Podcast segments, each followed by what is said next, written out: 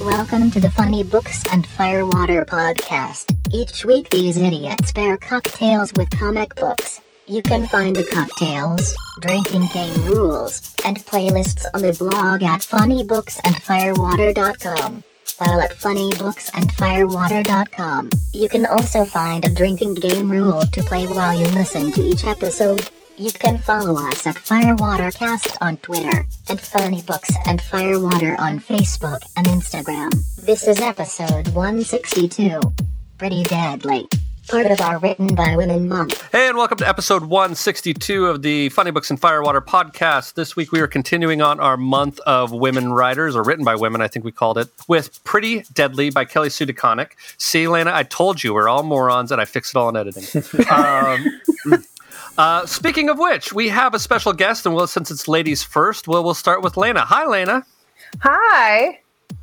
You want to Um, tell us a little bit about yourself? Yeah, I guess so. Uh, I'm Elena. I am an event planner uh, located in the Connecticut, New York area. And uh, I've come to find that I am friends with the nerdiest people in the world. yes, you have. Yay! And we suckered her in. We're like, we're doing a month of women writers, and we have no women on the show. So to keep us from being a sausage fest, she has been so kind as to step Or in. did we, so we appreciate lasso it. her in? Because it's a Western book Yeah. this week. Anyway, I'm- we're going to I'm move on. you. yeah, yeah. Yeah, no. Here with the dad jokes, even though he's not a dad, we have Mr. Thank Jason. you. Uh, yes, I'm Jason. I'm a writer in Los Angeles, temporarily working in the game capture department for a trailer house. Uh, and uh, here is your weekly WGA update. Uh, so, if you remember from last week, the WGA filed a civil lawsuit against the ATA, the Association of Talent Agencies. And the wife of the initial judge assigned to the case used to work for one of, one of the big agencies. So, the WGA used their only preemptory challenge to remove that judge on the basis of prejudice. Uh, that has actually su- since succeeded, and a new judge has been assigned. Uh, the next part in the process won't actually happen until sometime in October, unless the agencies decide to file their own preemptory challenge. And in the meantime, writers and showrunners and a few studio execs have gotten together at a few WGA mixers to uh, do the job of agents in uh, doing their own networking. So, yeah. And someone being very fancy and all Hollywood was at one of those mixers. Mm, Yes, he shall remain nameless. Yeah, he shall. He shall. Uh-uh. anyway, he shall. Not remaining nameless and actually a dad, we have Mr. Todd. I am a dad. That's still kind of weird to say. you know that. The fact Yeah. that I'm responsible for like someone else's like life, and I'm like, Yeah. I look at myself in the mirror, and I'm like, someone made a wrong call. That would be I your almost- wife. She made the wrong call, but that's okay. I This know. is true, yes. That's There what you I blame the woman. Hey now. Hey now. So yeah, I'm Todd. I'm based out of here in Salt Lake, Utah. Um, see me around, say hi. I do this podcast. Sometimes I do other ones, but it's been a hot minute. So Uh, yeah, that actually Yeah. oh, that reminds me. I am apologizing for I missed like another week, so like we're like a week off and publishing these right now. Uh, sure. Frankly, the, the the deal was, as you heard, I was doing like multiple gigs, and then I went on vacation, and like I like literally just had absolutely no time whatsoever to to do it. And between You go on vacation, you get paid nothing to do this, and you missed it, and you let vacation win. How dare you, sir? I know, How dare I you? I know, I know, I know. I'm a horrible, horrible person, but you know, Hey, I Between missed it. I was very upset that there wasn't. new episode. when I'm sorry. One of these I'm weeks, someone was. See, here's the thing. That's why we have to put people on the show. Eventually, everyone will just be on the show. We won't have any listeners. We'll just have participants. That's what's going to happen. We need to round if up you'd like to be a, we do need to round up William. William, email me Yeah. back, um, or anybody else who wants to be on the show just for fun. Email me at uh, funnybooksandfirewater at gmail.com if you want to be a guest on the show and talk to us morons. we'll we'll figure it out. It'll be great. That'd be awesome. Uh, speaking of not a guest and also not a moron, uh, we have Mr. Adam. Well, I'm glad you kind of added that little part at the end of it because I thought you were going to be like, and here's another moron. hey guys, this is Adam, uh, reviews editor and film critic for Big Shiny Robot. Uh, still trying to figure out what we're doing on Board as Hell podcast with Andy Wilson. Hi, Andy. Hi, Andy. Uh, and then, of course, uh, actually, I recorded today we, uh, uh, over at Cinema Queens with our good friend Chris. Hi, Hi, Chris. Hey, Chris. Hey, Chris.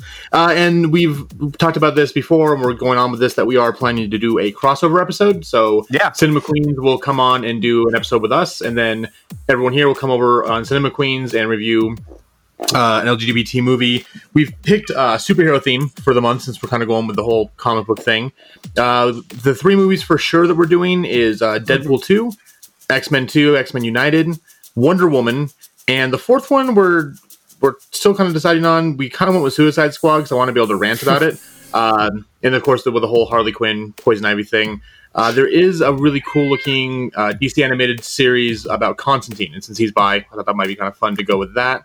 But we're still that fourth one's still in the air, so we'll sit down eventually and figure out uh, what book we're going to do, and then also what movie we're going to do. So Um, My vote's on Howard the Duck. ain't nobody need them duck duck titties. Interspecies erotica. You can do clerks too. Kelly can be a guy's name too. I miss my donkey. Yeah, the other one I would just throw out there. I don't know if it totally falls under your category, but uh, Doctor Marston and the Wonder Woman is actually really good as well. Ooh. that could be a good one too. Um, I don't know if we want to have two Wonder Woman movies. I mean, it would be actually kind of an interesting pairing, actually. Yeah, we I, actually I, I Eddie bought that a long time ago. and We meant to watch it and then just never. I loved happened, it. so. I thought it was amazing. So, um, actually, you could do it. You should do your first double feature. Watch that and Wonder Woman together. Hmm, maybe. Yeah, that's that's right- maybe of a no fuck you. I caught that. no, the, the problem we're having is the same problem we had here. Is that with my work schedule and his work schedule, trying to coincide a day off or a time off where we can do it. I mean, we missed two weeks because we just there was no way to get together to do Yeah. this. So, I mean, thankfully this weekend, next weekend, I have Sunday off, so it makes it really ideal to do that. But unfortunately, even when those days hap- off happen, it's like, oh, he's got plans or I've got a screening or something. So, we got all through that. So, Mr. Todd. Oh, uh, before we mention it, uh, Mr. Maya is uh, off wrestling or something. Uh, he's running around in spandex, so he's uh, he's not here joining us this week. So. Uh, we, we miss him, but we'll see him soon. Uh, but Mr. Todd, speaking of Mr. Maya, what is your Myification for this book? So it's really a Western horror mythology. Is how this breaks down. Is that even what Image says? Image says Western What does Image fantasy. Western fantasy. Ah, there's a lot of horror and mythology elements Yeah. in there too. Yeah. So I kind of see it as an Unforgiven meets a Vampire Hunter D kind of a thing. Going. I, I would call it So, Unforgiven meets Sandman. sure. There, Okay. There's some Sandman elements to it, in my opinion. Yeah, Yeah, I can see that.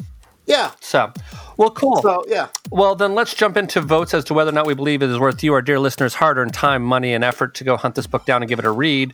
And since we actually conned someone into going in and reading it, Lena, what's your vote? Yes. Okay. Mr. Jason, Also a yes. Mr. Todd, Yes. Mr. Adam. yeah, yes. I'm kind of with Mr. Adam. Uh, yeah. Yes, and sort of. I, I, th- I think yes for a very particular type of reader. I don't think it's a general audience kind of book. But uh, cool. So that's a majority of us voting saying yes. So, of course, what else do we need but a drinking game to go along with it? Uh, Mr. Adam, what is your drinking game rule? Uh, so this is a once per page uh, drinking game rule. It's called Bang Bang. Every time someone shoots a gun. Okay. Uh, mine is called The Talking Dead, uh, which is take a drink every time there's a voiceover from a dead rabbit. and you can pretty much just do that at the beginning of each issue. You don't have to do it like every single time because that would probably kill Yeah. you. Uh, Lena, do you have a drinking game for us? I actually do. It's super cheesy. It's sing to me. So anytime someone sings to, Yeah, nice. it's Ginny. Yeah. That's a good one. That's not a cheesy yeah. one. I'd be proud of that one. That's a good one. Step proud with your It drinking game took rule. me quite a minute. Yeah. Uh, Mr. Jason, what is your drinking game rule? Uh, mine is called death tax. Anytime death is used as a proper noun, take a drink. And Mr. Todd. Mine is called the red. Every time the art in the book has the um, red as a jarring juxtaposed color compared to the rest, you need to take a drink. The irony of how much stuff you do with color just kills me. I love it. It's Isn't it Yeah. great? Todd is fairly colorblind for those who don't know. fairly well. We covered it in a in a couple of weeks ago because I was editing that episode. That's supposed to come. You're assuming everyone listens to every Okay, episode. valid point. so I do. yeah, see, Lena does. Well, thank you. That's why she gets to be on the show. I don't have to listen to it. I lived it. Uh, cool. So let us jump into playlists, some songs to listen to while you're reading this. Um, Lena, do you have a song for us? I do. Um, Big Empty by Stone Temple Pilots. Ooh, that's a good call.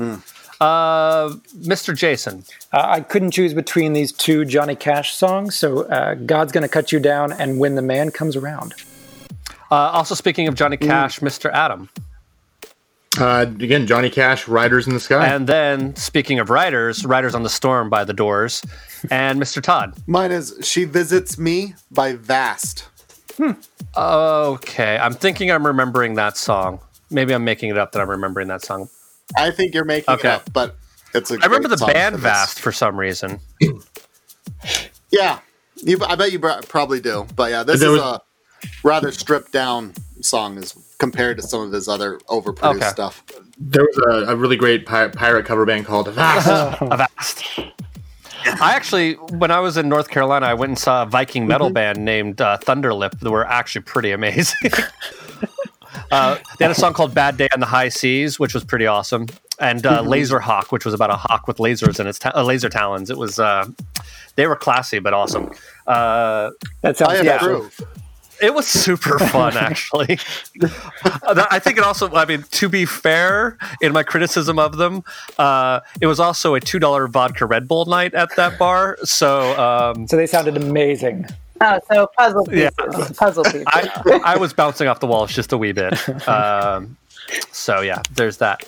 Well, cool. Uh, well, then let's jump into cocktails to uh, to have a drink while we're play, uh, reading this book and listening to some tunes and playing a drinking game. Not necessarily wanting to play the drinking game with these cocktails because knowing us, that would probably kill you. I did mine once per page. That's page. true. That's true. Well, Mr. Adam, what is your cocktail? Uh, so mine's called the Revolver. I'm going to take one and a half ounces of bourbon, a half ounce of coffee liqueur, and three dashes of orange bitters.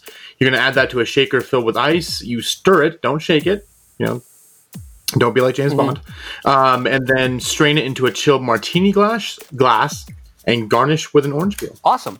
Uh, Mr. Jason, what is your cocktail? Uh, mine actually sounds somewhat similar. It is called Pale Rider.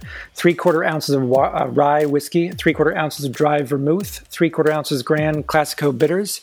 Add all the ingredients to a mixing glass and stir with ice to dilute and chill. Strain it into a martini glass and then drink to enjoy. Awesome. How much bitters again? Three quarter ounces, so equal parts. That's a lot of bitters. That's a lot of bitters. Yeah, but it, but it's a bitters that can be uh, had neat. So apparently, Okay, that sounds interesting. That's a lot of bitters. Okay, Okay. Uh, Mr. Todd, what is your cocktail? mine is called the Bourbon Cowboy. Hey, So, that's an it's, awesome uh, name, by the way. That'd be a great band name. It is a good name. So you want to have a tumbler glass filled halfway with ice. Add two ounces of bourbon, one ounce of Southern Comfort, a teaspoon of fresh lime juice, and a teaspoon of lemon juice. Um, stir it together, and then put it garnished with a lime. Nice. Uh, mine, I feel like I do this every time we do a Western book, but I'm going to do it anyway. Uh, mine is Campfire. It's two shots of Campfire whiskey, which is my personal favorite. Uh, neat, uh, which is made by High West Distillery, a product of Utah. Go home state. And actually, I'll I'll never forget the first time I had that was when we were all up here, like around New Year's, Yep. when you came up, and that was when I learned I do like whiskey. I just don't like shitty whiskey. And I remember the waitress came over with a little um, the little, like the like the sampler, and she's like, because we like all had three of them, and she's like, you make sure you do the campfire last because you will overwhelm your palate. And sure enough, it's like drinking a Yeah. liquid campfire. It's delicious, but it really they're not kidding when they No, call it I love campfire. that stuff. I need to introduce you to some stuff called Laphroaig. Oh my god. Laphroaig does it taste like frogs? No. no, it's um, it's a Scottish whiskey that's a little bit Uh, smoky. s- yeah. And if, if, it, if it's smoky for scotch, then, you know, it's it'll be a thing. it's a little bit. it- it's it's yeah, it's smoky as hell. actually, I think I had that last weekend. So Yeah. for those that like it, it's great. Very good stuff, though. Yeah. And for those that don't like smoky whiskeys, it is your enemy. Okay. We'll have to try So, that. And last but certainly not least, Lena, do you have a cocktail for us? I do, and it's super um, simple. And if you know me, then you know I am a big gin drinker. So it is called Crow's Nest, and it is one ounce of gin and one ounce of sweet cherry. And uh, you just pour it into an ice-filled glass and an old-fashioned glass, and garnish with a lemon twist. Have I ever told you my favorite quote about uh, gin? Uh, it was, No. um, I believe it was uh, F. Scott Fitzgerald used to say that he drank gin because uh, he his friends couldn't smell it on his breath, and his friends said, "Yeah, we could." I can't remember where I read that. I read it somewhere, and I was like, "That's some funny shit." So, Wait, that is a man who died at what, 44 Yeah. from alcoholism? Yeah. so anyway, that that says a lot. But uh, and I also really I do like gin as well myself. Actually, the only alcohol I don't seem to like is tequila, but that's a whole different thing. Fuck Yeah, tequila. well, you know, Oh, no, the right tequila is great, guys. the right Come tequila it don't is, but I, I typically I don't typically have the right tequila. Apparently, Well, if you ever decide to do another shot of tequila in your Uh-huh. life, Mhm. use cinnamon instead of salt. really, It's so much better. Yeah. Really? Oh yes. Well- For my last birthday, I was told that we were doing tequila shots, and we did very nice tequila shots at Uh-huh. 33. And um, the bartender was the one that said, "Do use cinnamon instead of salt," and it made all the world of difference. It was so okay. good. I'm gonna keep. Fascinating. Huh. Good to know. What kind of tequila was it? Oh, I have no idea. It was a it was ten dollars a shot. So Probably like what, like Cabo Wabo or something like that. I don't. I honestly have no idea. It oh, was Oh, okay. one of the guys I was with was like, "We're doing shots," and I'm like, "You people are crazy." So And did they I'm still like, like do the? Oh, sorry. Oh no, it's okay. I just I'm like I'm not 21. I'm turning 33. Like I don't need to do a freaking shot. So Do they still use like the lime? yes, so you Okay. can. We we didn't use lime. We used lemon. Lemon and cinnamon. This has got me Mhm. very intrigued. Bizarre. Yeah. Yes, yes. It was very different, but it was so good. I'm So actually good. planning. I'll be in Utah for basically the month of June. We may have to try this. Uh huh. Yeah, I agree. Let's do Yeah, we'll we'll try it on air and we'll see. Lena, you may have to join us for whatever episode that is when we do that, so that we can either blame you or, or praise you. I think Okay. you'll praise me. At least I thought it was yummy, and I'm not big on Okay. tequila. I'm gonna so to try that out. All that right. might be- Well, that was a lovely little lesson in uh, tequila drinking. Uh, do we have any final warnings for this book before uh, we send people off to read it? Uh, you'll have to pay attention when you read it. Don't Yeah. read it if you're tired at all. Yes. Yeah. Uh, and there there is both uh, female and male nudity. Yes. Uh, yeah, I mean, you say that like it's a bad thing. No, no, no. I'm just letting people know. Okay. Some people don't like that. Well, and I think it's about time they kind of um, um, release the peen. Yes. A lot of times you just get Exactly. the titties, and you know we deserve the peen every so often. Well, I mean, you did get Batawang. Did get battling, and the, I actually have like I, I think going for like 120 They bucks are. They're going for like a lot. that, Really? Yeah. Yeah. I've got it, but Well, Okay. remember when we were at the yeah, I'll, I'll look it up. Well, while we we're were at that shop in uh, Fullerton, California, Todd, where they were selling it for hundred bucks. right. But I kind of view that as an "I dare you" pricing. You know what I mean? It's like, oh, this is out front and center, front and center here, and you buy it, and here's the cover price, and yeah, I dare you to buy this off me. Okay, So I mean, yeah, I could be wrong. I, I guess I'm wrong. um, I but, mean, maybe, yeah. I don't know. Maybe that's what it's actually going for. You, Yeah, they got one for 150 like on eBay, and they got a CGC graded one going for 300. okay, hold up, hold up, hold up. Why would you get it CGC rated? Because like, if you're going to buy it, you want to see Batawang. What's the point in having it? I mean, you can go on Google and look I at guess that's true. So you can say I've got the first instance of bat dick going on here. Yeah, Okay, I'm just. Hmm. I don't know. get that that dick though. yeah, on Amazon the 140. Jesus. 140 on Amazon for Batawang. Okay, we're in the wrong business. And the thing is, the book's fine, but it's not that great. Yeah. I mean, the art's amazing. The story. Oh, the art's fantastic. Yeah. Who's the artist? The art is amazing, but uh, it, Lee Bermejo. Oh, okay. Yeah, he does great work. So he did the whole thing, right? And Brian Azzarello is the writer, and he does. Sometimes he's a good hit, sometimes he's a miss. I mean, this is the same guy that wrote the opening to Killing Joke, the animated. movie. Yeah, that's one of his misses. So it's not a complete miss, but nah, it's a bit Okay. off target. Lana, are you pro or con Batawang? I have absolutely no idea what the hell y'all are talking about. okay, so I'll, I'll go with this. So Batman Damned came out. It's like an oversized, like bigger than normal size comic, and it created a lot of controversy because it's an initial print run. You see Batman's dick like twice, and so it was a big, huge thing. Everyone was freaking out about it. Got all this press, and then It's a big, huge thing. uh, I think you're saying- it was a big, huge thing. Yeah. There's Batman. Hey, if, if you're a billionaire, you make sure it's big, unless you're Trump. Um, so it was this huge blow up about it, and then DC's like, "Oh shit!" Well, because they were going to release a second printing, and then they said, "Okay, well, the second printing is going to be edited, and we're going to edit all the digital copies." And then they decided that we're not even going to do a second printing. So now it was like what, like a hundred thousand print run or something like that for the first edition. Yeah. Yeah, a hundred thousand of these are in existence. Yes. Yeah, and so th- they instantly became collector's items. I don't understand. Are people upset because they didn't think Batman had a penis to begin with, or You know, and I- this is the same publisher as Watchmen. So you see Yeah. Blue Dick like exposed in all its glory, and nobody bats an eye. yeah? I I guess I'm I'm just confused. Like, I thought that I thought Batman was quite the like Yeah. playboy. Like Bruce Wayne was Well, I mean- playboy, so obviously he has a dick. Like I don't understand what the Dick problem Grayson, is. yes.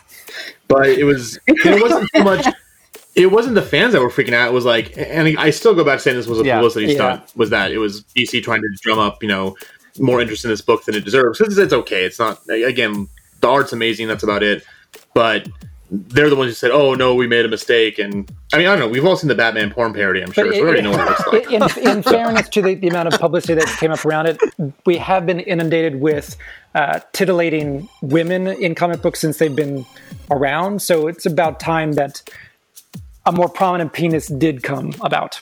A more prominent penis. Also, a Sure. great band name, by the way. I like that. Yeah. They were coming My to Warped Tour, got heaven. Yeah, but Warped Tour got canceled, unfortunately, because they were so afraid of the prominent penis. Who wouldn't be? Uh, it's true. i'm prominent penis Okay. You know, they're only opening bands, though. I don't know if I want to touch that joke or not. Um, uh, that- that's where like the back of your head Not just goes danger, danger, danger. Don't go there. Not even just the tip of the joke? i need an adult Oh, there he goes. Okay. Oh, no. Oh. I, I would probably shame you but my phone's dead Uh, I took the shame bell off my phone, unfortunately. Thank you for coming, Elena. Yeah.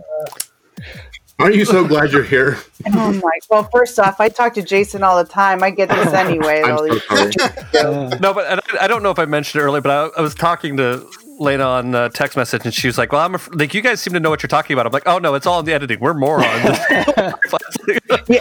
Which, by the way, I ended up reading to my friends that I was with yesterday, and I was they were like, "Oh, so it'll be fine." And I was like, "Yeah, I guess." I'm not wrong, right? We are morons. So you, this is kind of funny. So I'm, while we're talking, I'm just on comiXology looking at random shit, and they're showing um, Spider-Man Unlimited from like the mid, the mid to late '90s, and the cover is him fighting Carnage, and it's like the headline is Spider-Man throws down with cardiac. Cardiac. They spelled it wrong. No, it's Carnage. Oh. just looked that Oh, up, wow. yeah. That's interesting. Okay. So happens Spider-Man gets old. You gotta take He's his got a pacemaker. Cool. Uh, okay. Well, so with that warning is 20 minutes ago. right. Half an hour in, Uh, yeah. okay, so we're going to take a little bit of a break. Um, you're going to hear the same ad as you did last month because I played the wrong ad all last month. So there you go. So uh, thanks. It's two months out of us. Oops. Sorry. Sorry, the box. Go listen to the box as well. Sorry about that. Uh, anyway, um, so we will see you on the flip side. While we take a break, here is a message from one of our fellow Hello Sweetie Network podcasts. Hi, everybody. This is Matt. And I'm Trevor. We're the co hosts of the Nighthawks podcast, a movie podcast for people who like to stay up late. We've just joined the Hello Sweetie Podcast Network, expanding our podcast empire and bringing the world to its knees. Take a seat in the Nighthawks diner with us. We're going to talk to you about movies. We've got new movies, old movies, movies we love, movies nobody loves. You can find us on Stitcher, iTunes, and at nighthawkspodcast.com. Hey, that was pretty good. Do you think they'll listen? Uh, the good ones always do. Who wants to do the plot summary? Because I don't understand this book. it. Not it. Not me. I don't know if I understand this book. That's the problem. Like I'm like I don't know if I can do the plot summary because that's the problem I had with this book. The first time I read it, I'm like I don't think I get it. And then I read it. th- There was a couple times when I was reading this time around, being like I think I understand what's going on now. And then I'm going, no, I, I don't think I do. No. I, I can I can try to do it then. Okay, because Okay. we'll, we'll, we'll let the fancy pants writer, you know, Oh, great. Okay. ex- explain it to us. Set me up for failure. Thank you. You're welcome. That's how that's how I roll. Yeah. All right, we're ready. Yeah, we're ready to go whenever you are. Okay, so We're waiting on you. Dave. What the hell? um, so every issue of Pretty Deadly Volume One uh, starts with the uh, skeleton of a bunny and a butterfly, uh, essentially narrating this um, this story of a young girl named Sissy and her caretaker uh, Foxy or Fox, who is protecting her for a reason we don't understand. Uh, the story starts with uh, the introduction of Sissy and Fox in this western town and they are telling the story of uh, this woman Beauty who uh, was in love with Mason and Mason. Yes, and Mason who locked her away. Uh, Mason who locked her away in a tower because he didn't uh, like the jealous looks that other guys were giving her, uh, and she just uh, wasted away in there until when she took her own life, and death came for her. But because death uh, saw beauty and she was so beautiful, he fell in love with her as well, and he took her for himself, and they had a child. Uh, and then uh, the let's see. So that's this, the initial setup, and then Sissy and excuse me, Sissy uh, steals a piece of paper from this uh, random guy in the town, and that sets off large events because when Fox looks at that piece of paper later on, uh, he understands that there is a big, uh, dangerous person who is coming to chase him, and that woman is Big Alice, um, who's a wonderfully designed uh, bounty hunter for death. It looks like, and let's see she gets this information from um, from Johnny, who's the guy that uh, Sissy to- stole the piece of paper from, and so Alice is off uh, and chasing Fox and Sissy, who then hide out with a woman named Sarah and her family. Uh, and then the next morning, um, Fox and Sissy head out on the road and see. Johnny is still at the whorehouse in town. Uh, yep, Like you do. uh, there is more, uh, a lot of mythologizing within each episode or within each uh, issue, talking about the um, the maid uh, night and the or the night maid and the day maid. Um, that doesn't really come into play a huge amount until the very end. Uh, Sissy talks about the dream she had in which um, Ginny uh, is there in this burning town. Um, let's see. Uh, oh, Ginny comes to uh, Sarah's residence. Um, or is that Alice? That's one of the things that's confusing about this book is that Alice and Ginny, for me, uh, end up getting a little bit confused. So uh, Ginny comes and destroys all the people around uh, Sarah's house, and then Sarah says that. Uh, uh, oh no, here we go. Alice comes back. Yeah, Alice is on their tail as well, and she and Ginny fight, and then uh, Ginny kills Alice, and just she just turns into a swarm of butterflies. And then uh, Fox and Sissy are still on the run. And then uh, Johnny is joined by a raven, um, who is later revealed to be a woman named Molly Raven. Uh, then you also find out, um, not very clearly, that Molly Raven and Johnny Coyote are these weird um, sort of human animal um, beings that exist in, in several different worlds. And so Fox and Sissy are still in the run, and they have to run before the uh, flood wipes them away. And uh, let's see, uh, Fox reveals more of the story and reveals that he is actually the mason to this beauty and that he paid a price and he was going to do this job for death in order to be with his love again. And the job was to go to this river of blood and sacrifice a, a monster that was being born there. But when he did, he saw that the monster was in fact a little girl with a blue eye and a brown eye, which turns out to be Sissy. Are we still with? Is everyone uh, still with me? Have, they, have we lost anyone? Yeah. Okay. All right, great. Yep. All right. Uh, so Yeah, the flood right comes here. and separates uh, Sissy and Fox, and then uh, uh, Sissy is woken up by um, Molly Raven and uh, Johnny Coyote on the side of the river, and they uh, he reveals more of the story to Sissy, and she realizes that she is. Um, or she has some sort of destiny to play in the uh, grand scheme of things. And then Alice returns to death. Uh, she gets back her form and promises to not fail him again. And then it's also revealed that Beauty is actually still somewhat alive and with death, and she just wants to be set free somehow, but he won't let her because he has a plan to remove death from uh, the plane of existence forever because he doesn't want to do his job, but he also doesn't want someone else to do it for him. And then, uh, let's see, we've got. Ginny, who rescues Fox from the river, gives him a count of five to run, and they have a, a fight sequence. And she stabs him, but does not mortally wound him. Uh, it's a beautiful fight sequence, by the way. Um, And then they team up, and they uh, end up meeting up with Johnny Coyote, uh, Molly Raven, and Sissy outside of Death's door, where Alice is waiting for them. And Ginny says, "Tell Daddy I'm home." And then uh, let's see, Alice, Alice and Ginny fight, and uh, Alice Windsor, excuse me, uh, Johnny Coyote, approving uh, once and for all he is not a coward, actually ends up shooting Alice, and she returns to her butterfly form. And then they try to go uh, inside to this uh, ethereal plane of, of Death's Garden, and Ginny is not allowed access, but because uh, Sissy is the new Death, she is allowed access. And these two uh, maids, the Night Maid and the uh, Day Maid, are then uh, reformed into one uh, since they were broken once Death decided he didn't want to do his job anymore.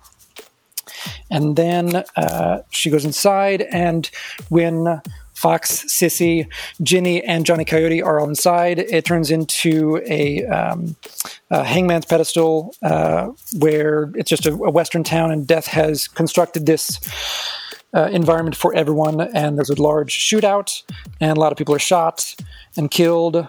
And uh, let's see. Let's see. Death is coming for them. Uh, and Death dies. And then Sissy takes his place. And that's pretty much the end. Yeah. Okay. I mean, obviously, we, we, we can go into a lot more details, but I, I, I felt like trying to give an overview of this because there are so many details already that are left out. Uh, it would be too confusing for the listener. So I tried to give as many necessary details as possible. Yeah. Well, and so like the first time I read this, I didn't like it because it confused the living shit out of me. Um, and that's and part of it because of, I think with the, the ref, part of the reason I, I thought it reminded me of Sandman is with all the the death, uh, you know, in this plane and, and, and that plane and like the sort of the the different mythical figures going back and forth and stuff like that. That is part of where I associate with it. I liked it more the second time around, but I still like didn't feel like I totally understood what was going on. And every time I felt like I caught up and understood what was going on, then I was like, no, wait, I'm wrong. That's not what I think is going on. Like, because there, uh, there was a certain point in time where I was reading through it and I thought that perhaps, I think it's Johnny Coyote. And who's the guy with the, the, the his eyes cut? Fox, the Mason. Fox. Yeah, Mason Fox. Fox. I Yeah. thought that they might have been the same person, Oh. but at different times in the timeline. Like I thought, oh, maybe that's the thing. And then all of a sudden they meet up, and I'm like, nope, I'm fucking wrong. Never mind. You know what I mean? Because I thought one of them might have been like the origin story happened at the same time. Like there was little things like that that like I kept thinking, oh, maybe I forget figured this out, and then no, I'm, I'm wrong. Uh, that to say, like I liked it more the second time around. It almost makes me want to read it a third time to see if I finally get it, but who knows? Uh, but yeah, uh, Lena, as our guest, what are your thoughts? I liked it.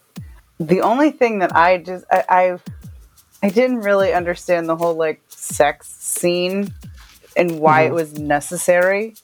I get like the nudity and everything. It just didn't didn't wasn't like something that was necessary for any other part of the story or the character development or anything. So it was just like, ah, we'll throw it in there because it's going to be men reading it, which is Well, how I, I mean, took it. It, I mean, it's interesting. I also was wondering if it was some sort of like weird historical fact that like some of the medical procedures were done by the prostitutes or something like that in the different areas or whatever. Because like, I mean, because essentially like he's at a brothel, but they're the ones who are like taking care of his mm-hmm. wounds, which I thought was really interesting. You know what I mean? Because they, they have the thing of like she tells him it's going to sting and like whatever. And it's like, I mean, so I, it, it was a weird scene. I'm not going to say that you're wrong, but I, I didn't know if it was like trying to pass on a historical fact or if it was just if it was just weird just to be weird. See, they really are doing the Lord's work.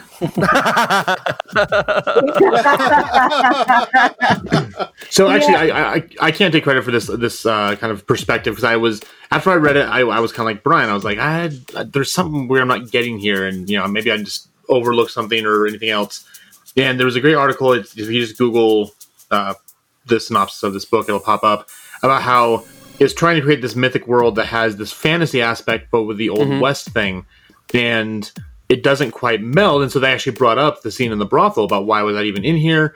Uh, Mm-hmm. You know, unless it was trying to prove like, oh yeah, this is the old west because you know the Mhm. old west had brothels and everything else. That was fun back then. And they kind of talked about the cognitive dissonance between what's actually happening in the story and what's trying to happen in the setting. Because like the way this story plays out, it could have happened any timeline. It could have happened 2079. It could have happened today. It could have happened back in the Victorian age because that's mythos is built and that's great. But they kind of went overboard trying to prove that was in the West, like the way everyone talked. It was all like, you know, mom, pop, cattle, mm-hmm. you know, it's like it's that Yeah. weird thing that, and again, like the brothel scene that we brought up, you brought up, Elena, was wasn't necessary. It wasn't really part of the story. And considering, you know, Kelly Sue DeConnick has done so much amazing things, and she's, you know, and then obviously this book is full of very strong female characters. Um, the the choice to do that brothel scene still was kind of mystifying to me because we didn't need it. And yeah, maybe we could say it was thrown in for the straight or male or the lesbian audience, but I don't see Kelly Sue DeConnick doing that without a purpose. Um, so maybe I just I- missed missed that, I- or I need to dig I in kind of deeper. agreed uh, when you guys were talking, and then I was uh, thumbing through the pages to see if I could find any sort of reason why it could have been uh, in there. And I think the reason might be that it it actually does uh, exemplify him being a coward. He's letting this girl and this old man uh, do this on their own, and he's obviously uh, got a bigger role to play with uh, him and Molly Raven, but he's deciding to just hide away in the brothel and not really be a part of it. So I, I, I, I think it actually does show him as that coward that uh, does eventually redeem himself at the end, like getting involved in doing something. That- I guess. it's there. Also, Adam, um, talking about setting, volume two of Pretty Deadly takes place during World War Okay. Oh, Okay, so this is like a time hopping thing. Yeah, so volume two does a big time jump. So the immortal characters are still there, but all of the mortal ones are obviously dead and gone. Okay, So- that makes sense. Yeah. all right. Okay. Uh, Todd, what are your thoughts? So as Brian was talking about a little bit, is there's an anime called Fooly Uh, Fooly. yep. Um, I love this thing, but I had to watch it like five times before I went. Yeah, I think I understand what's going on now, and but it was an absolutely fascinating thing to watch how it all fit together, and you felt there was an overarching theme going on, but there was just little bits and pieces that would kind of shout shout out to you and raise the flag, and you're like, this is utterly fascinating. I find this a bit similar in that way, and um, the Hmm. art by Emma Rios is just simply amazing. As I'm reading this, I really see her as a bit of a combination of Liam Sharp. He's currently doing the Green Lantern run with um, Morrison, and he, um, yeah, and a few other people. So it's there's just a beauty to it. So even with like the vulture's costume, Yeah. the the crow, you know, the cloak, and you've got Death and Jenny, and you've got this long flowing hair, and you've got these other guys. I mean, they're really roughed up, and there is just this um, a detached beauty to a lot of it, and at the same time, you've got these um, color schemes from Jordie Bellaire, and it's very muted on the color palette. There was a, uh great YouTube video from Strip Panel Naked talking about this comic. Highly recommend to go watch it, and you'll go, "Oh my God, Jordie Bellaire is the most brilliant person in the world," which I kind of agree with. But you've got very muted tones and colors, and then the red comes into play, even at the very beginning, and it just kind of shows death is near whenever you see red. Or characters watch it, walk in, and they themselves are in black. There's nothing red about them, but their entire setting, like the inside of the bar they go into and the outside is just completely coated in red and like wherever this person goes death follows and it's a story that it's really interesting to watch and there is so much mythology and it is um, there is a lyricalness to it so sometimes as you're reading it it's you've got what you're reading on the surface what's going through and yet there's something going on it feels like behind the page that you're not quite getting. And as you do read it multiple times like oh i'm getting a little bit more out of this out of this. And what i feel it really succeeds is i go back to jonathan hickman's nightly news. Mhm. very well done comic. However i felt like he was writing of going oh look how smart and clever i am. Aren't i so much smarter and cleverer than you?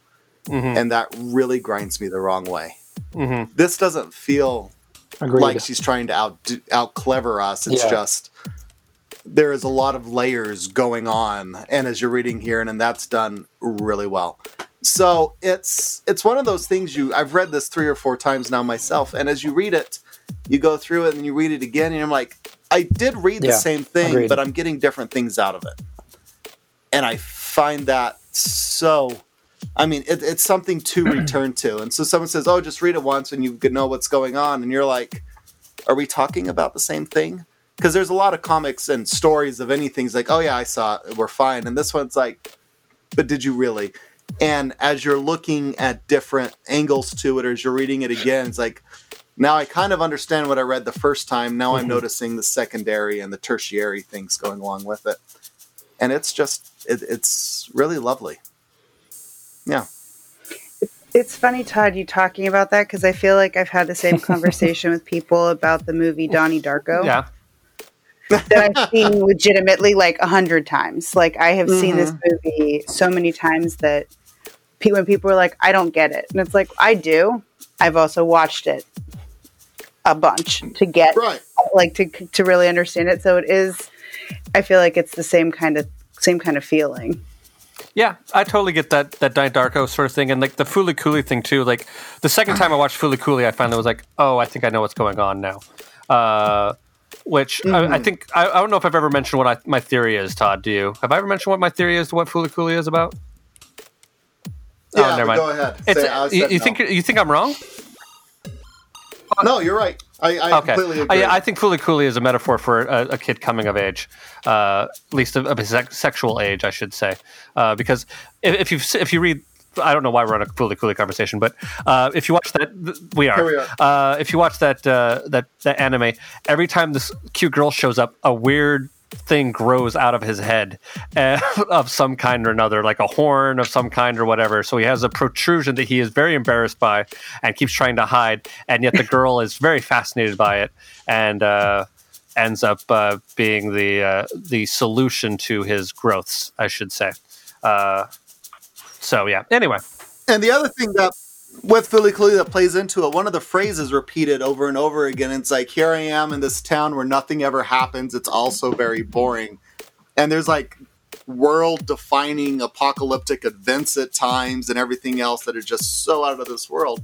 So it's kind of like a kid with hormones amped all the way to the top. And at the end of the day, it's still like, might be a big deal to him. And yet at the same time, it's, only a big deal. Yeah, it's only a big deal to him, and everything else is very normal and boring. And this, you know what I mean? Right. Extraordinary to him, it's ordinary to everybody else. So, Okay. yeah. Yeah. Cool. Uh, Jason, do you have more Uh, so thoughts at all? it's, You it- kinda it's definitely a book stuff, that but- requires multiple readings to get more and more out of it. Because the first time I, I read it, I did read it a little bit quickly, and the next time I read it, and I could see um, one of the things that I, I appreciated about it was that it's a it's a mythological tale, but it also takes the time to talk about the struggles between gods, humans, and also the animals. Because uh, the introduction of each issue has the bunny and the butterfly um, interacting with another animal that's going through the same process of life that they all are. This armadillo who's scared, the scorpions and the ants that get squashed, uh, the coyote that can't be tamed and does whatever he wants, the hummingbird that has to fly harder and harder when it rains. It's just there's a lot of uh, instances that get sort of glossed over if you read it too quickly. Um, uh, but the one that, that stuck to me the hardest uh, when I read it the first time was actually uh, Sissy. She reminded me so much of um, if you see a young kid who gets cancer, unfortunately, you see a lot of the parents or the adults around them uh, try to protect them and shield them, and and um, the kid, for whatever reason, is able to have some sort of weird internal strength to just keep moving because that's all they can do. And Sissy reminds me so much of that, just this weird, quiet bravery, literally in the face of death. Um, and so reading it again the second time with that in mind, uh, you can see when she stops becoming a kid and starts to realize, okay, I've, I've got to do this thing and, and I'm just going to do it. Yeah. Okay. I'm looking for my favorite quote out of this book, but I'm, I'm I'll hunt it down. If anybody has something else they want to mention, I, I'm going to ask if it's this one because I, I wrote this down. Uh, when uh, Ginny and Sarah are talking, and, and I think Ginny asks Sarah, What am I? Sarah turns to her and says, You're bleeding. That was not what I was looking for. Mine was Okay. it was something to the I think it's Fox says it. It's something it's when they're going to meet death. And it's something to the effect of that they Oh. only have life is only something that they gra- they they never own it. They only grasp or they only hold on to it for a little while or something to that effect. Life ain't ours to keep, girl. We get to hold some for a little bit, but then we got to pass it on.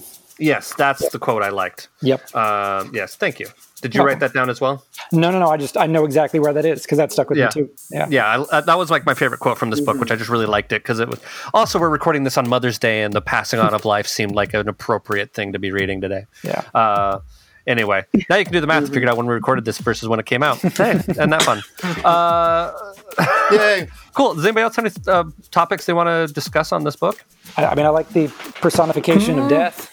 Um, Yeah. He's literally afraid of losing his job and not having a purpose. Yeah, but also doesn't want to do his job anymore. Right, right. Um, I, I work with a lot of people like that. what do you know? he's the first time we're introduced to him, he's literally pruning the garden. Um, but then later Yeah. on, you learn more of the mythology that he's actually stopped pruning and he's no longer doing his job. I mean, there's some interesting things in here. Yeah. Uh, yeah, I, like here's to be honest with you, I think after I read this the first time, I didn't, I had no interest in continuing to reading. Now that we've read it and discussed it more, I'm now curious to see what the second book holds. Yeah. like that. I'm, I'm very curious to see.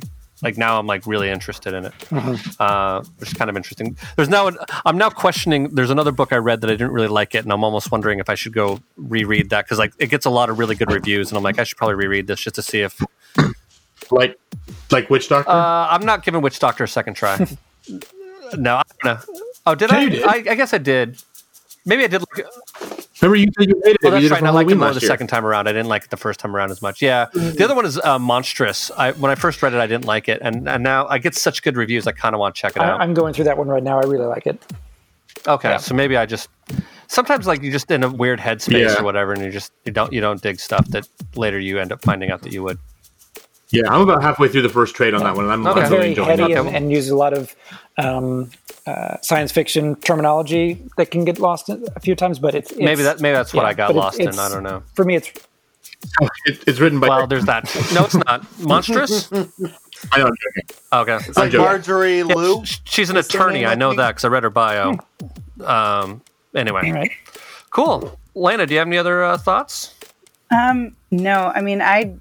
It's funny to hear you say that the first time you read it, you didn't want to, that you didn't like it, and you didn't want to read the next volume. I am not a big, like, fantasy kind of Mhm. person. I mean, the biggest fantasy that I get into is like Harry Potter, and um, but I loved this, and I want to read the second volume. I I thought it. I just I think the art is beautiful, and um, it kept my interest. And I'm I'm not. I don't have ADD, but I get bored with Mhm. shit real fast. So like this kept, this kept me um wanting to keep reading and not just be like, all right, let's get to the like Yeah. the end. Like how do I how do I get through this? So I really Cool. liked it.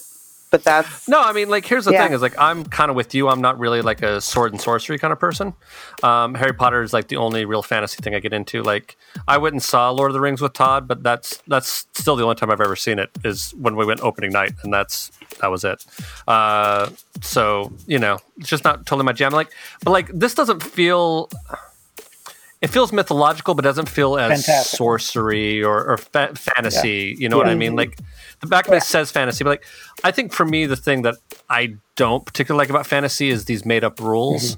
Um, of like, oh yeah, this ogre has this special power that you just randomly happen to find out because it's really pivotal at that moment. There's a little bit of Deus Machina that always seems to come along with some of that, at least for me. Um, Yeah. And so I don't particularly enjoy that. But like this one, there is a reality and a rules to the world that seems to make somewhat logical sense within the context of it. So like I think that, that that's one of the reasons why I think I kind of would would like this more than like a, a typical hardcore fantasy kind of book. yeah. Have you read American Gods? Are You asking me or Elena? You I would say I definitely haven't. Uh, no, I haven't yet. you really should. What's it's interesting. You really Neil should, Gu- yeah. yeah, Neil Gaiman Yeah. wrote it, so there's that lever to begin with. But the idea it's um people that believe in a god or something causes them to be real.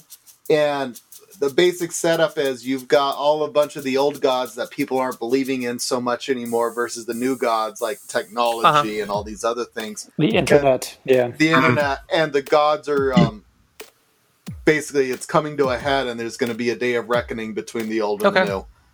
And it's uh, it it is quite fascinating and that's a very Yeah. quick brief quick overview of it but it's um i It- get it's worth similar checking out. feelings it's worth checking out and there's a little bit of similar feelings to this There's a as this book i feel there's I a similar that, yeah. concept in uh, fables where the fables who are more heavily believed in have more power and more strength to a certain extent than the ones that no one's heard of you know what i mean like cinderella is like pretty powerful and badass but you know like tom thumb who's a little less known is not quite doesn't have the, sh- the strength or that kind of thing you know what i mean Well, and that's and that's the conceit behind American Gods as well. Is the more followers, the more people they have devoted to them, the stronger they become. So, okay yeah and I haven't seen the second season yet, but the first season on Starz is absolutely phenomenal of American Gods. Thank you brian fuller And then he left because Brian Fuller gave it it, away. and Brian Fuller take it away. Wait a second. Isn't Brian Fuller the one that did um, Pushing daisies, Yep. yes. Pushing Daisies? Okay. pushing daisies and wonderfalls and um, Which I watched, Brian, because you told What'd you me to watch it.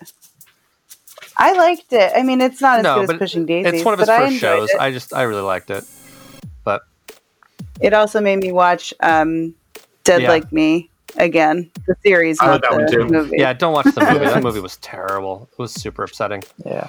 Well, cool. Yeah. Uh, anybody? I mean, are we good on parting thoughts? I think we're good. Okay. Yeah. Cool. Yeah. Well, then, let us jump into our final grades. Uh, so, for this story, uh, self-contained, um, what is your grade, Adam? Uh, you know, I'll go with a, a B minus because th- this does kind of complete the story that we're they're given, and you know, as, as we heard, you know, does branch off into further things and kind of changes the setting. That's that that seems kind of interesting. So Uh, Yeah. Mr. Jason. Uh, I'll give it an A minus, pretty much for the same reasons. But I think that that uh, Sissy and Fox's storyline uh, has a uh, beginning, middle, and end, and then Ginny, who's a supporting character in this, goes on and does her own thing. Okay. Yeah. Uh, Mr. Todd. i'm gonna give this a b plus um i really enjoyed it the story is all there but once again it's and not to fault to the script writing or anything i feel like i'm missing things i need to come back and find so i'm gonna downgrade her gonna give her a lower grade because i'm Okay. Okay. uh, I'm going to give it probably a B. I think for an ongoing series, it does a pretty good job of wrapping up an initial storyline. And Ms. Lena. Um, I said B plus for the same thing that Jason said. I, I thought that it was had like a good beginning, middle, and end. I didn't feel like I had to. I have to read the Mhm. next volume. Um, but Okay. I will. but yeah, so there's only 10 issues total and this volume's the first five Oh, they, they, So they only did 10 all- Yeah. issues. Are they going to do another run, or is it that's just what they've done total? She had, it's an image thing so you can say well i guess hiatus Oh, yeah, she, she had, And whatever she had that mentioned in an interview that she wanted to return to it. She just didn't know in what format yet. Gotcha. Well, I. I can totally see it being just straight trades. You know, what I mean, because that's starting to become more of a thing because those sell more for a lot of people than, and so save your money from single issues and just put out a full trade. Like you could see that working on a show on a book like this as well. Um, people like me well, Same. this entire show we're all trade. Well, except for Adam, but we're all trade waiters. Uh, I mainly buy What? them. I Do you really? buy them in trades. I think Maya's the one who buys the issues. yeah, Maya does buy the issues of everything. yeah I've only got like all all I have in my hold right now is Batman Damned and um, not Damned, the Batman Who Laughs and uh, Wicked and Divine. Yeah. That's coming to an Okay. end. So Well, cool. Uh, so for writer for uh, Kelly Sue DeConnick, uh, what is your grade, Miss Lena? Um, I said B plus. The the language really got me. It felt way too hard trying with that whole Western piece of everything that I I just remember taking a, a African American theater class where my teacher was like, Don't write this shit in, just let people know where they're at and just write the characters and write the Mhm. dialogue and people can put the accent on it that they want Uh, and um, it just pulled me out of it because I was like, wait, he didn't say that right, and and I'm not a grammar nut, but it drove me nuts. okay, So yeah, gotcha. Uh, Mr. Todd. You know, I'm going to give it an A minus. If it's causing me to come back to read it again and again and again, then there's because I'm finding more. I'm going to give that that. I think it's worth it there. Um, I'm going to take a little bit of a cue from Todd and say that I'm going to give her a B because I'm stupid. um, I think it's more my fault that I, I didn't quite understand everything, but uh, I do like it enough to want to come back and read it. So I don't want to completely condemn it, but like it, it confused the shit out of me at points. Uh, Mr. Jason. Uh, for me, it's an A. Uh, I usually do have a problem with writing that feels too hackneyed or forced, but for whatever reason, none of this really pinged me. Um, and then with regards to it being confusing, uh, it definitely is at times, but I found that the, the slower that I uh, went and the more I paid attention to the art in conjunction with the words, it made a lot more sense. Um, so I, I and I'm I want to read more, and I loved this book, so it's an A. Yeah. Okay. Uh, Mr. Adam. Uh, I'm going to go with the B minus. I was actually going to go a lower score just because of the things I mentioned before. With uh, I just kind of felt like they were trying to combine two different worlds, and they were trying to go overboard to prove like, hey, look, we are a western. Uh, and for the same reason that you said that you know you had to go back and read it again, I I am intrigued now that you had a different experience the second time around, so I, I am willing to give it that second chance. Um, it just something about it just kind of fell off, and you know if I go through a second time and all of a sudden it clicks, I'll be the first to say, "Hey, I'm stupid too. I didn't get it," and I'm excited to see the next one and revise my score. But for right now, I just don't have that drive to go any further. So Cool. Uh, That seems fair. Uh, so for uh, art, for Emma Ro- Rios, Rios, Rios, Emma Rios. Uh, what is your grade, Mr. Todd? A. I mean, it's beautiful. Again, I says it's the comparisons. You've got with some Liam Sharp or Geoff Shaw. Geoff Shaw did God Country with Donny Cates. Mm, okay. Okay. So there's just some. So you take a look at some of that there. There's just it's interesting. There's detail when there needs to be, in some ways, and there's a lot of impression of detail that goes along so well.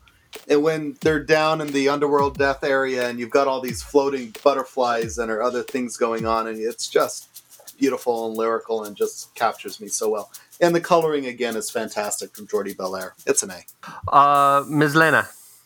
A, it's beautiful. Like I, I even just looking at the pages now, just it's, I love it. Uh, and Mr. Adam. uh, easily an A as well. It's the the artwork is stunning. It kind of reminds me of Yoshitaka Amano, who's my favorite artist, who did a lot of the work on actually all the work on all the Final Fantasy games. Yeah, it's gorgeous. It's beautiful. It's everything I could ever want for that. So it's my misgivings about the book have nothing to do with the art. Okay. Uh, and I'm going to go with uh, I'm going with an A. I'll join the club. I'll be one of the cool kids today and give it an A with everybody else. Uh, cool. So for overall grades, what is your grade, Lena? Um, I said A. I I really liked it. Um, after reading some of the books that you guys read in January, and um, some of the other books that you guys have read along the way over the last few months, this is easily one of the ones that I um, I will easily reread again um, and want to read the second volume. So I I really liked it. I gave it an A. Cool. Uh, Mr. Todd. You know, I really enjoy this, so I'm going to give this an A minus as well. It's just top to bottom, something I'll come back to again and again. I think so over time. Okay, so yeah, Um, I'm going to jump in and give it an A minus as well with you. Um, I think really my own stupidity is what is marking it down a little bit. I will admit to that. um, so, uh, and that's fine. I'm okay with admitting that. Mr. Adam. Uh, I'm gonna go with the B again, kind of bumping it up from my original score just because of the feedback I got from everyone here. I, I am gonna go back and read it again, and I reserve the right to change my score if need be. But for right now, as amazing as the art is and as interesting as the story is, it just it's not clicking for me. So Well, that gives us a GPA of 3.68, which is, we'll call it an A minus because that's just barely below an A minus. It's 0.02. It rounds up to an A minus, in my opinion. So we'll call that good. Uh, fantastic. Uh, next week we are doing my favorite thing is monsters. Um, who wrote that? I don't have it in front of me. Emil Ferris. Okay, and she also illustrated it as well, correct? She did. Her and that ballpoint pen. My God. Yeah. Uh, there's another uh, artist. Uh, I think he's Italian. Named I think he goes by Giuseppe. I think. Hey, Uh, Giuseppe. Hey. Uh, yeah. Adam, you're gonna get me in so much trouble. uh, but like he, he also draws with a ballpoint pen, which looks interesting. But uh, her work is uh, is far more refined uh, than his is. But that's it's pretty interesting. It looks pretty interesting. I haven't read it yet. Uh, but uh, yeah. Uh, so who has uh, has anybody read it actually? Now that I go back. I'm in Nope. the midst of it. Yeah. Okay. It's Do- not do- a short read, so we Yes. need to start reading it now. Yes, we're we're not reading it the day of. I got you. Uh, well, what, Todd, what what can you tell us about it so far? Um, the main character is a person that they're. What you're basically reading, it seems to be, is a collected notebook of a, being a detective going after this mystery, who also views themselves as a monster, as investigating other things. Okay. Interesting. Cool. Does anybody have any recommendations for this week? You know, as I said earlier, if you enjoyed this, go watch American Gods, go watch Fooly Cooley, and enjoy yourself. Okay. Um, treat yourself. Uh, I'm gonna also go with something similar. This book also reminded me of um, a Stephen King comic book series called the uh, the Tower. What it was the wa- Dark Gunslinger. Tower? Dark Tower. Tower, the Gunslinger series. That's uh, that's what I read, um, and there's something similar about it that just reminded me of that. I think it's the the Western slash mythological quality to it. Uh, that and uh, the ever classic Sandman. Those are the two things that really sort of remind me of that. But that was not what I was going to recommend. Uh, what I was going to recommend was I did a 5K at Universal Studios randomly because why the hell not? Uh, that and the fact that I wanted to like really get up and close and personal with. Uh, Bates Motel. That for some reason that just really intrigued me. Uh, it was a fun little run. There's uh, there's one hill that is a bitch, but uh, other than that, it was uh, it was fun. But they're doing another one in November. That is the one I did was Minions themed. The one in November is going to be Jurassic Park themed. So if you're in Los Angeles and you want to run a little uh, 5K or through uh, the backlots of Hollywood studios and stuff like that of a Hollywood studio, it's it's actually pretty fun. So uh, I mean. And, they i think they're going to grow there was a few issues here and there as far as my opinion goes but uh, i think that's some stuff that they can easily fix and i think they'll probably figure it out so i think by the next time the next one rolls around i think it'll probably be good uh, so yeah and i have a really cool medal with minions running on it it's pretty bitching. uh, nice. yeah so sorry what was that adam Are there bananas on it? Uh, I don't know, but like you can like the outer dial spins, and so you can see the minion in the different spaces. Like so, like you can watch the center, and it's like a, a zoetrope almost. Like you can spin and watch the minion run. It's really cool. Uh, so yeah, I you know it's fun. Uh, Mr. Adam, do you have a recommendation? Actually, yeah. So uh, obviously, when this comes out, we record in advance. Um, Pokemon Detective Pikachu Yeah. is officially the best video game movie ever made. Uh, okay. it's, it's a ton of fun. I had a blast with it. I went and saw it with Maya. Uh, you know, earlier in the week at this press screening. It, I honestly, when I heard about live action Pokemon, I was like, ah, do we really need or want this? Uh, and the answer is yes, we absolutely do need and want this movie. uh, it's charming. It's a ton of fun. If you're not a Pokemon fan, don't worry. It eases you in. It makes sense. If you are a Pokemon fan, there are Easter eggs just scattered throughout that you're going to have a blast looking for. Um, also, it's surprisingly really dirty. Uh, there's a lot of jokes that the kids will not get. It's very Rocky and Bullwinkle, where the kids are laughing because Pikachu said something funny, and the adults are like, "That was really good." Uh, it's charming. It's it's it's interesting. It's it made me want to go play Pokemon some more. And you know, a couple little problems in the third act that kind of goes off the rails, but considering what it could have been and what it is, it's this is definitely a love letter to everything Pokemon of the last twenty whatever years. So if you have kids, take them; they'll love it. You'll love it. If you don't have kids, go see it. Uh, it's just incredibly enjoyable and charming. Cool. Fantastic. Lena, do you have any recommendations for us? I do. I have one. So, keeping with the lovely women theme, um, Someone Great on Netflix. Um, it was written and directed by Jennifer Kaytin Robinson. And stars uh, Jenna, uh, Gina Rodriguez, and it's wonderful. They finally get millennials like right in a movie, so um, I loved it from beginning to end. And obviously, there are a few things that are in it that you're like, okay, really, to kind of get to the the ending that they were at, but they finally got 30 you know that late 20s early 30s time frame for a millennial. Like right on screen and it's not this like fake way too much drama um, but really really really well done and amazing amazing actors in it so highly recommend it Cool. Uh, does anybody else have anything else? Oh, I think that's it. Cool. Thank you again for joining us, Lana. You are welcome back anytime. We will suck you, you. in, and you know, uh, we, we will make you part of us. One of us. One of us. oh my god freaking freaks man you in that damn movie I love that movie. awesome. Uh, well, thank you again for joining us, Lana. We appreciate it. well thank you Uh, for having me Yep. Like I said, you're always welcome back. And uh, Yay! yeah. Yeah. Uh, cool. Well, uh, that being said, thanks everybody, and uh, we will see you on the flip side. Bye. Thank you for joining us. Please rate us on whatever service you listen on. And remember, at least we're not cinema queens.